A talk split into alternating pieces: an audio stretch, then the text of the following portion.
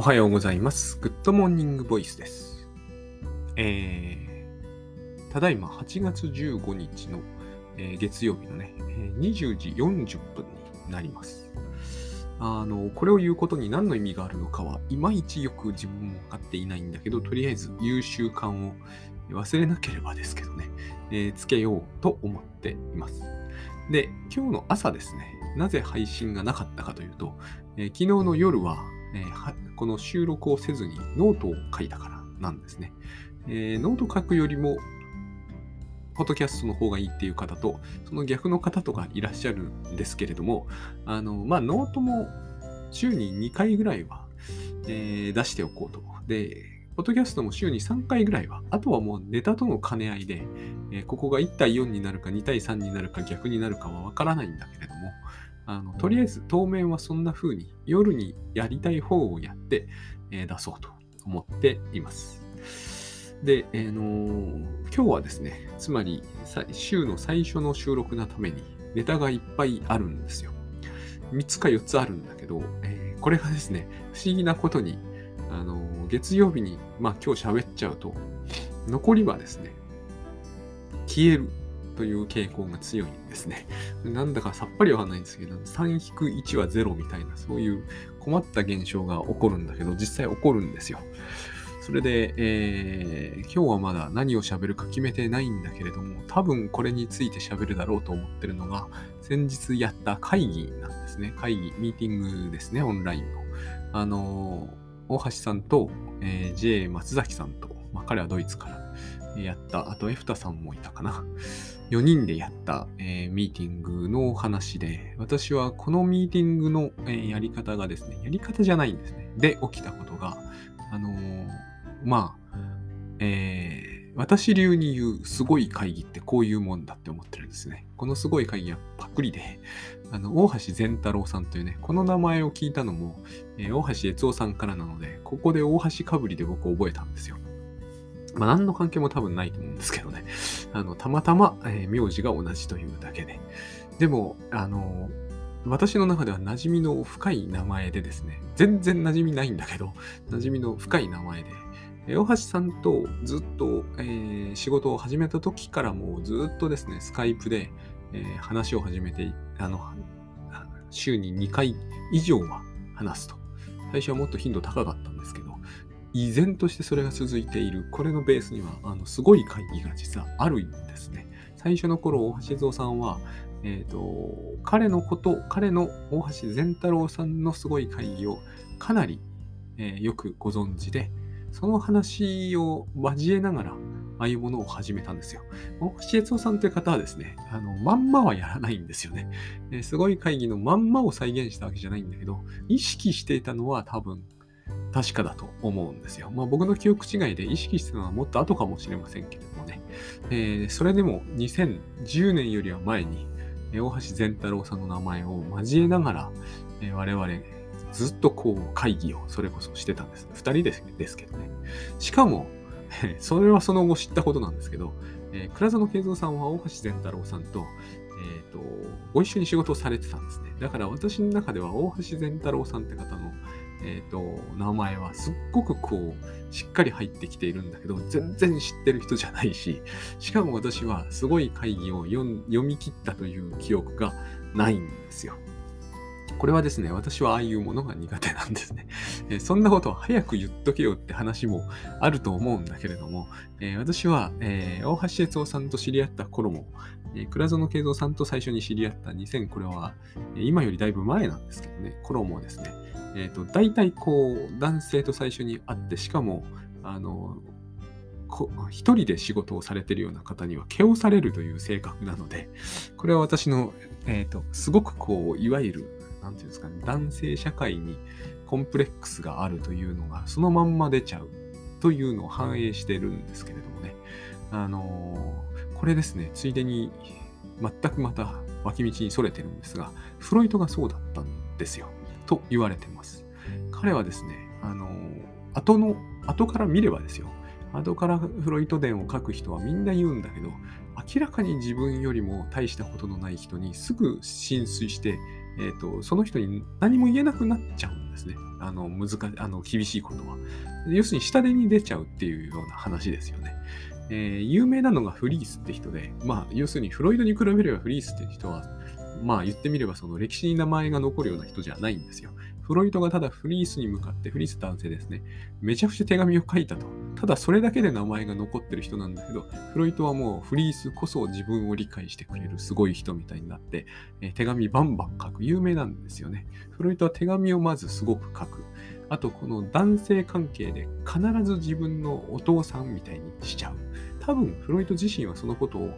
気づいてなかったはずはないですね。これはどう考えても投影なんで、ほとんど転移と言ってもいいレベルでそういう現象が起きちゃって、しかも大体それはあのフロイドと組むという人はフロイドほどの人ではないんだけど、フロイドとの関係では上下関係でフロイドが下になっちゃうみたいな、そういうのがあの彼の性格的なある種のこう脆弱さみたいなものとしてよくこう指摘されています。それと同じようなことが僕も起こりがち。これは相手の方が下とかそういうことはないですけど、要するにそういう男性っているんですよ。あの男性との関係でですね、えーと、どうしても相手を親方みたいにしてしまうという、自分がこうなんとなくこうサブキャラみたいな感じの位置に入っちゃうというですね、これ お, お父親との関係があるんですよね。私の場合完全にそうです。私の父という人はそういう人だったんですね。えーと、常に自分は偉いっていう感じのタイプなんです。そしてそのことに、えーと、いちいち不快に思ってるとめんどくさいじゃないですか。自分の父親が、えー、いつもこう、まあ言ってみれば上から目線であるということにいちいち不愉快だと思ってるのは、私のような人間からするとめんどくさいわけですよ。すぐにだから父親がどうであれ立ててしまうと、こいつはあアホなこと言ってんなと思ってても立てちゃうというのが癖になっちゃうんですね。多分そういうことがフロイドにもあったんじゃないかっていう気がしますね。それで、えー、話を元に戻すんですけれども、というわけで私は、えーと、全然それほどえーと、こうしたいなっていうこともなく、すごい会議をやっていくみたいなことを平気でやっちゃうというところがあって、えーと、でもすごいという感じをいまいち抱いてないと。私はあの昔からですね、えー、ファシリテーションが下手だって言われて、面と向かって言われるんですよ。さきさんの今日のファシリテーションになってませんねってことを平気で初対面で、これも僕のキャラなんですね。こういうことはね、女性によく言われるんですよ。あのさらっとこういうことを言う女性に僕はさらっと言われちゃうというタイプなんだと思うんですね。で、ファシリテーションがなってないのはひゃくも承知なんだけど、ファシリテーションがなっている会議って僕は非常に感心しなくて、えーと、よく覚えてるんですけど、えー、うち私がごさいからの時にはもう家にテレビがなかったんですね。で、えーと、それはまた例の私の父親の、えー、俺は偉いという人の、あの、えー、子供にテレビを見せるべきではないという教育方針によってそうなっちゃってる。だからこういうところがあるから、やっぱりあのそういう男性関係の妙な影響が、これ仲良くなれないって意味じゃないですよ。私父親とは仲良かったし、えっと、追贈ですね、あの本当のところ激しく争ったってことはないんですね。ただ、えーと、どう考えてもそんなことをしてもしょうがないだろう。このテレビもそうだったんですよ。どう考えても意味のないことやってんなと、えーと、もうろく、ななさいの時から思ってました。それに対していちいち逆らおうという気は起こんないんだけど、えー、くだらないことは考えつくよなとは思ってました。で、えー、なんだ。そう。えー、ファシリテーションといえばですね、私でもさんさいの時はテレビがあったんですよ。これもどうかと思うんですけどね。で、そのさんさいの時にあったテレビで、えー、紅白歌合戦を見ていた記憶がなぜかあるんですね。私、歌番組なんて特に好きだった記憶はないんだけど、えーと、それを見ていた記憶があって、でなんかね、とちったために、えー、その エヌエイチケー のアナウンサーが、えーと、部署移動させられたって話を聞いて、くだらねえなって、さんさい児ですよ。間違いなく。よんさい児以降の時、朝霞に来てからテレビないんで、え、むつにいた時なんで私がテレビ見たことがあるのは、本当にそういう記憶があるんですよね。そういう頃から、あの、こう、一糸乱れぬ、言い間違いのない、綺麗なファシリテーションというものにこだわるという思考回路は、非常に僕には、えーと、つまらないことに大人っていうのは、あの、血道上げるもんなんだなっていうのが入ってですね、あってですね、あの以来今よんじゅうきゅうに至るまでこれに感心できないという性格なんですね。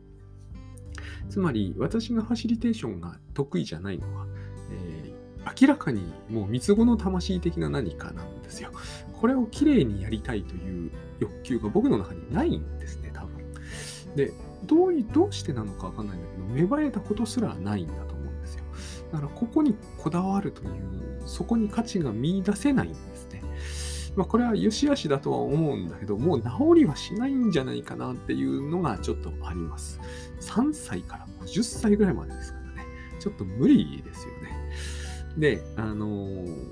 で、先日の会議の話なんだけど、これがですね、あの全然こう、私の中では、ね、その、綺麗に進行していなかったんですね。あのー、珍しく、大橋さんが、えー、いろんなことを提案してください。いろんなことを提案すること自体は珍しくないんだけど、あの結構こう、なんていうのかな、えー、時間が経ってもですね、えーと、いろんな話が出てくるなっていうことに、えー、妙に興味深いなと思っていたんだけど、えーと、J さんがなかなかですね、こう、ピンと来ている感じがしな、わかんないんですけど、えっと、いや、それはピンと来ませんねとか言わないんで、わかんないんですけどね、こういう話が出たときに、まず例の心理的安全とか言うじゃないですか。僕、あれも好きじゃないんですよ。心理的安全というものを、さあ、確保しましょうっていうようなやり方で、それができるとは思えないんですね。あの、家族間の会話ってそうじゃないですか。いくら仲のいい家族でも、えー、緊張感が高まってくる時ってあるわけですよ。うちなんか仲いいと思うんだけど、やっぱりさんにんで喋ってても、えー、娘も含めてですね、なんか硬質の感じ、空気が硬質って言い方を、えー、精神分析ではするんで、他の世界でもするかなと思うんですけど、硬くなるんですね。えー、これ心理的安全ということをいくら心がけようとしても無駄で、えー、普段だったらうちなんかもう本当それこそ心理的にはどう見ても安全な感じなんだけど、そうじゃなくなる瞬間ってあって、しかもそういう時に心理的安全を心がけたところであんまり意味ないような感じが私なんかはするんですよね。で、明らかにこれは心理的安全だけの話ではなくて、別に、えー、私ですらですね、J さんとか大橋さんに言いたいことは言えるんですよ、おおむね。でも、ああいう時に、こう、なかなかこう話がまとまっていかないっていう時にですね、えー、ことさら問題が心理的安全にあるのかっていうと、そんなことはないと思うんですよね。で、ここで、あのー、アイデアを出すということについて、あのー、ストップウォッチで時間を切るとか、あのそんなことをやっても無駄だっていう感じしかしないんですよ。で、時間は過ぎていくじゃないですか。その時に僕がですね、不意に込み上げてくるものがあったんですね。後から考えてくると、あれ不思議だったんですけれども、えーと、これをずっと言っておかなきゃダメだなって感じがしたんですよ。で、ここで、えー、の先に結論言う、言っちゃいますけれども、これを言っておいちゃダメだった内容だったんですね。と僕は後で思ったんですよ。だけれども、えーと、その時込み上げてきた感覚は、これを言っておかないとダメな気がするっていう感覚だったんですね。で、あのー、言ってみるとですね、あの時に私が、えーと、担ってた役割って、えー、ユング的に言うとトリックスターってやつなんですよ。あの、殴られ役なんですね。この殴られ役って、あの、好んで殴られたい人っていないんで、世の中には。あのー、結果として殴られる役になっちゃうっていうのが大事なんですね。で、だから僕はここですごく心理的安全性って話とは逆だって思うんだけど、むしろ無謀な人間じゃないといけないと思うんですよ。あの、日本でですね、一番有名なトリックスターっていうのは、まあ、海江駿さんも書いてましたけど、えー、豊臣秀吉なんですね。彼は、えー、本当にそんなことはなかったんじゃないかとも思うんですけど、よくたわけとか言って信長様にぶん殴られるわけですよ。んあれ、好んで殴られているかのように漫画みたいなものじゃ、それこそ漫画みたいですけどね、書かれてますけれども、えーと、まさかそんなことはないと思うんですよ。だけれども、えーと、彼は殴られるじゃないですか。で、あの、司馬太郎だったかな。えーと、こんなに殴られるほど俺は殿様のそばにいるんだぞということをいつも自慢にしていたという話を書いてあるんだけれども、トリックスターっていうのはつまりそういう立ち位置なんですね。で、そうして殴るとですね、なんか信長様がふといいアイデアを考えつくという話なんですよ。これとそっくり同じようなことが私はあの先日の会議の最中に起きた感じがしたんですね。なんとなくこう大橋さんの話がずっとあって、えーと、僕は結局それよりいいアイデアを自分が思いついたと思い込むわけですよ。思い込んだわけですね。で、それを喋ってみたら、えーと、いや、それは良くないなって感じで J さんが違うことをパッと話し出して、それが良かったんですね。この展開ってのが僕は非常にあの感銘を受けたんですよ。自分でいい展開だったってつくづく思ったんですね。この役を僕が担わないと、えーと、ここに着地できなかった気がすると。で、私のアイデアっていうのが結果的にすごいダメなアイデアで、ここであの例のあれですよ。先日ポッドキャストでも喋った打ちひしがれる感が出たんですよ。うわー、俺やっちゃったわっていうか、すっげーなんか恥ずかしいこと喋ってたわって感じがしたんだけど、よーく考えてみると違うんですよね。えっと、僕はこれ喋んなきゃいけなかったんですよ。この役回りを大橋さんが担うっていうのはなんか不自然なんですよね。この人間関係の中で。そんなことはないのかもしれないんだけれども、えっと、あの時いたよにんの中で、この私の役回りを大橋さんが担うっていうのはやっぱりね、ピンとこないんですよ。それになんとなくなんだけど、やっぱりあれを言うのは僕が言う感じってあったんですよね。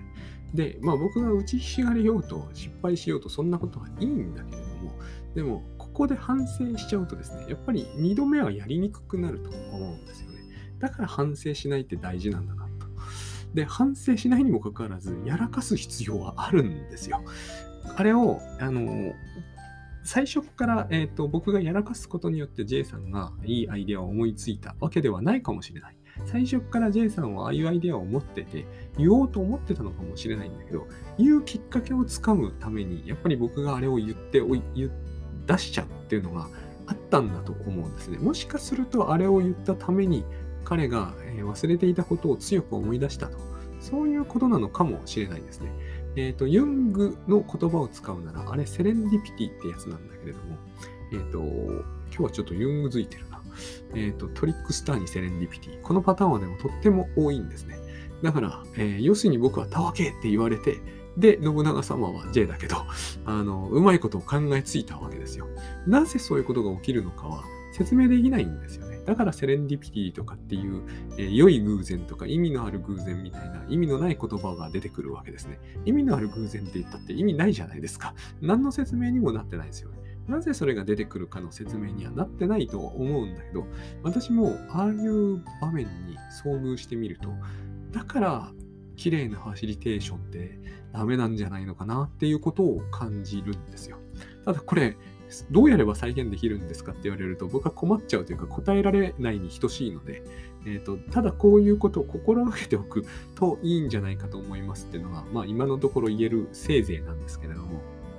つまりですね、えーと、みんな割と必死だった感じがあるんですよ。えー、その時よにんだったんですけれども、あのー、なかなか大事な話がポンポンポンと出てきましてね、みんながこう割と前向きに、少なくとも、えーと、感じる限りではですね、みんないつもよりも、いつもよりもっていうと、いつもそうでないのかって話になっちゃうんだけど、まあでもやっぱりある程度真剣にみんなで話し合った感じがあって、それだからこそ簡単には決まらなかったんですけど、そういう時にこう僕がなんかいい気になっていいアイデアが出せたっていう気に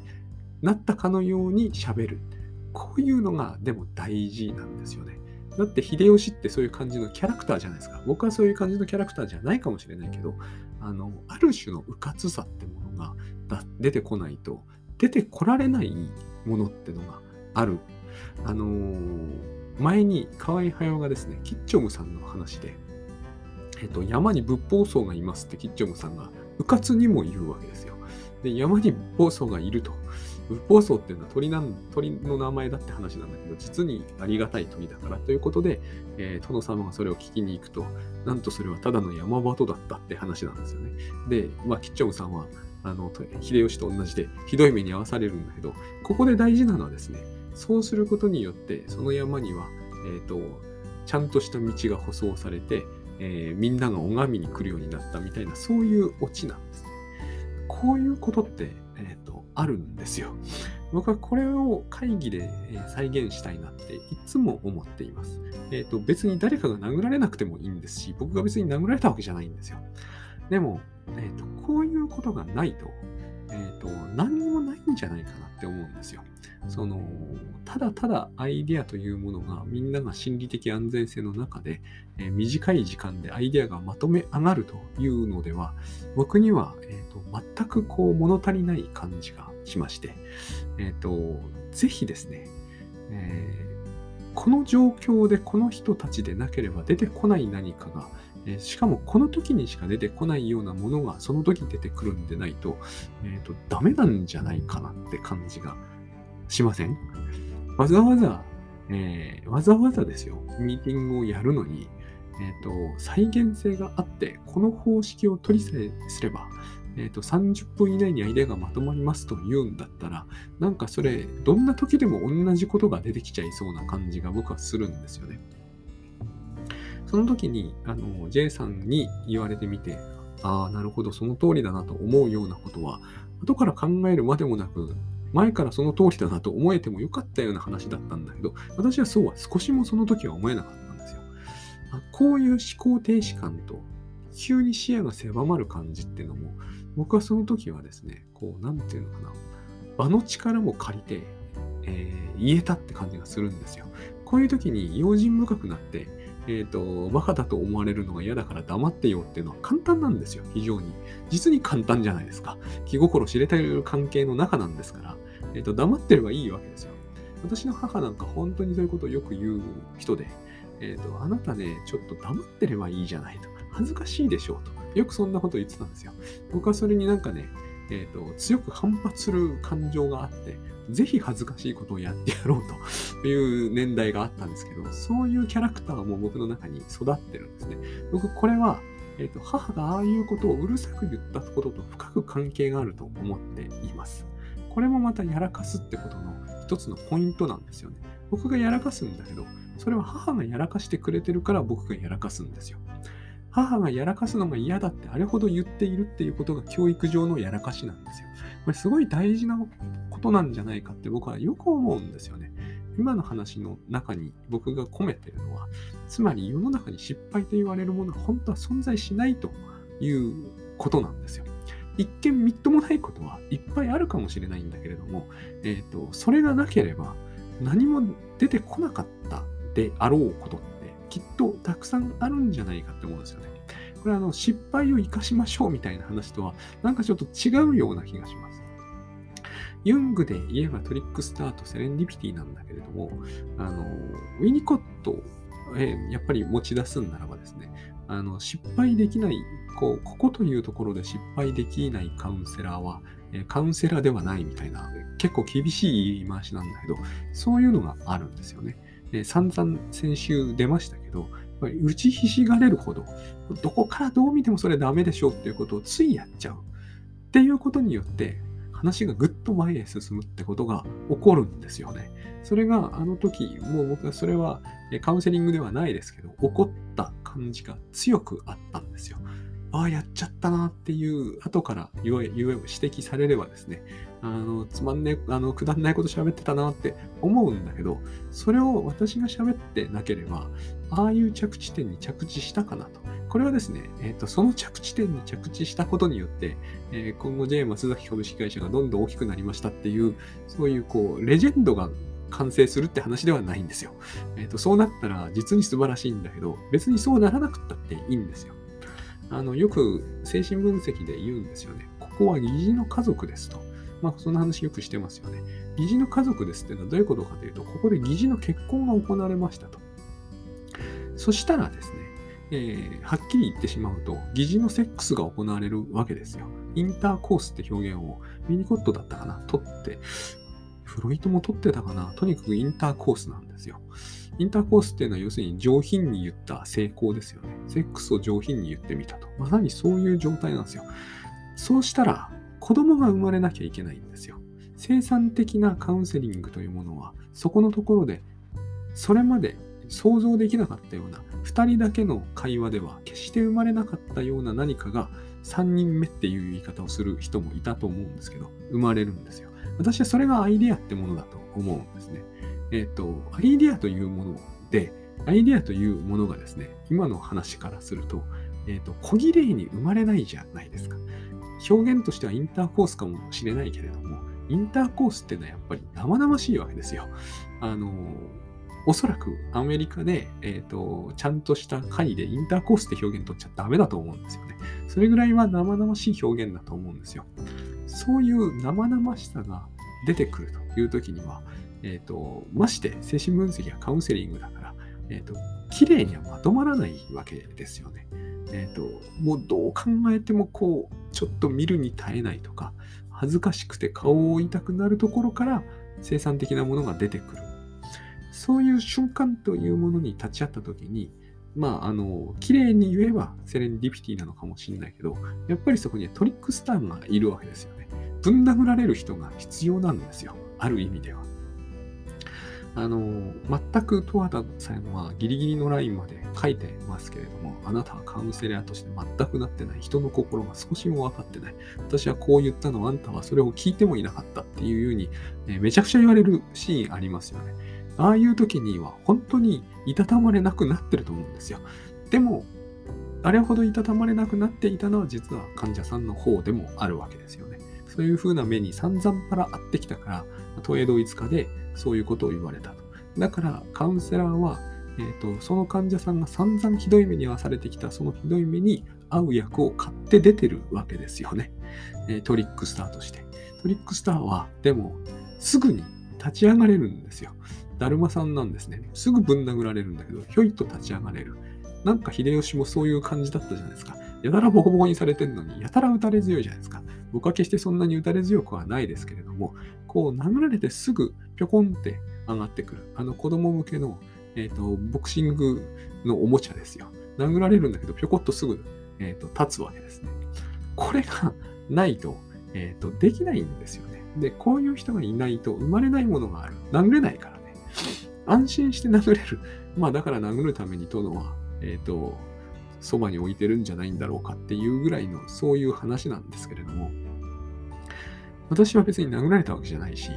えっと、そんなにひどい目にあったわけでもないんだけれども、えっと、この役ってでも、普通やっぱり、なんて言うんですかね、誰もそんな役割を、えっと、に担いたくはないわけですよね。で、あの、どんなやり方をするにしても、これを、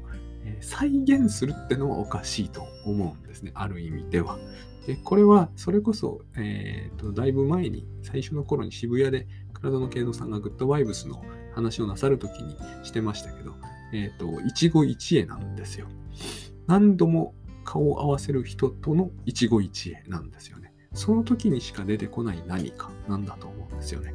えーと、ファシリテーション云々っていうのは、えーと、きれい、きちんとやれた方がいいのかもしれないし、えーと、濃縮する会議ってのも大事なのこともあるんだろうと思うんですけれども、えーと、やっぱりこう、妙に時間がかかり、何が生まれるのかもわからず、誰かがやらかして、くだらない話をして、くだらない話になっちゃって、なんか生まれる。だって、家族の会話っていうのはそういうもんじゃないですかね。で、結局家族の会話ってものは、えーと、結構面白いものがポンポン出てきていると自分よく思うんですよね。奥さんと会話するときに、えーと、事前に準備しませんよね。完全にノープランだと思うんですよ。でも私はその時に話をしている時が一番やっぱりあの生産的だな自分はと思えるんですよね。余計なこと考えていませんから。で、やらかすことはありますよね。喧嘩になっちゃうこともある。で、いいんじゃないかなって思うんですよ。だからこの世の中に、えー、失敗というものはないのではないかと。そういうふうに考えてみると、その会議とか、その会話とか、えー、そういう週、うんと、ミーティング、なんでもいいんですけど、えー、価値マックスじゃないですか。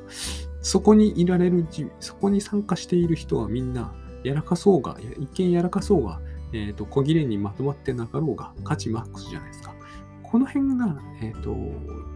むしろ大事なんじゃないですかねっていうふうに、えー、あの日は体験的に感じました。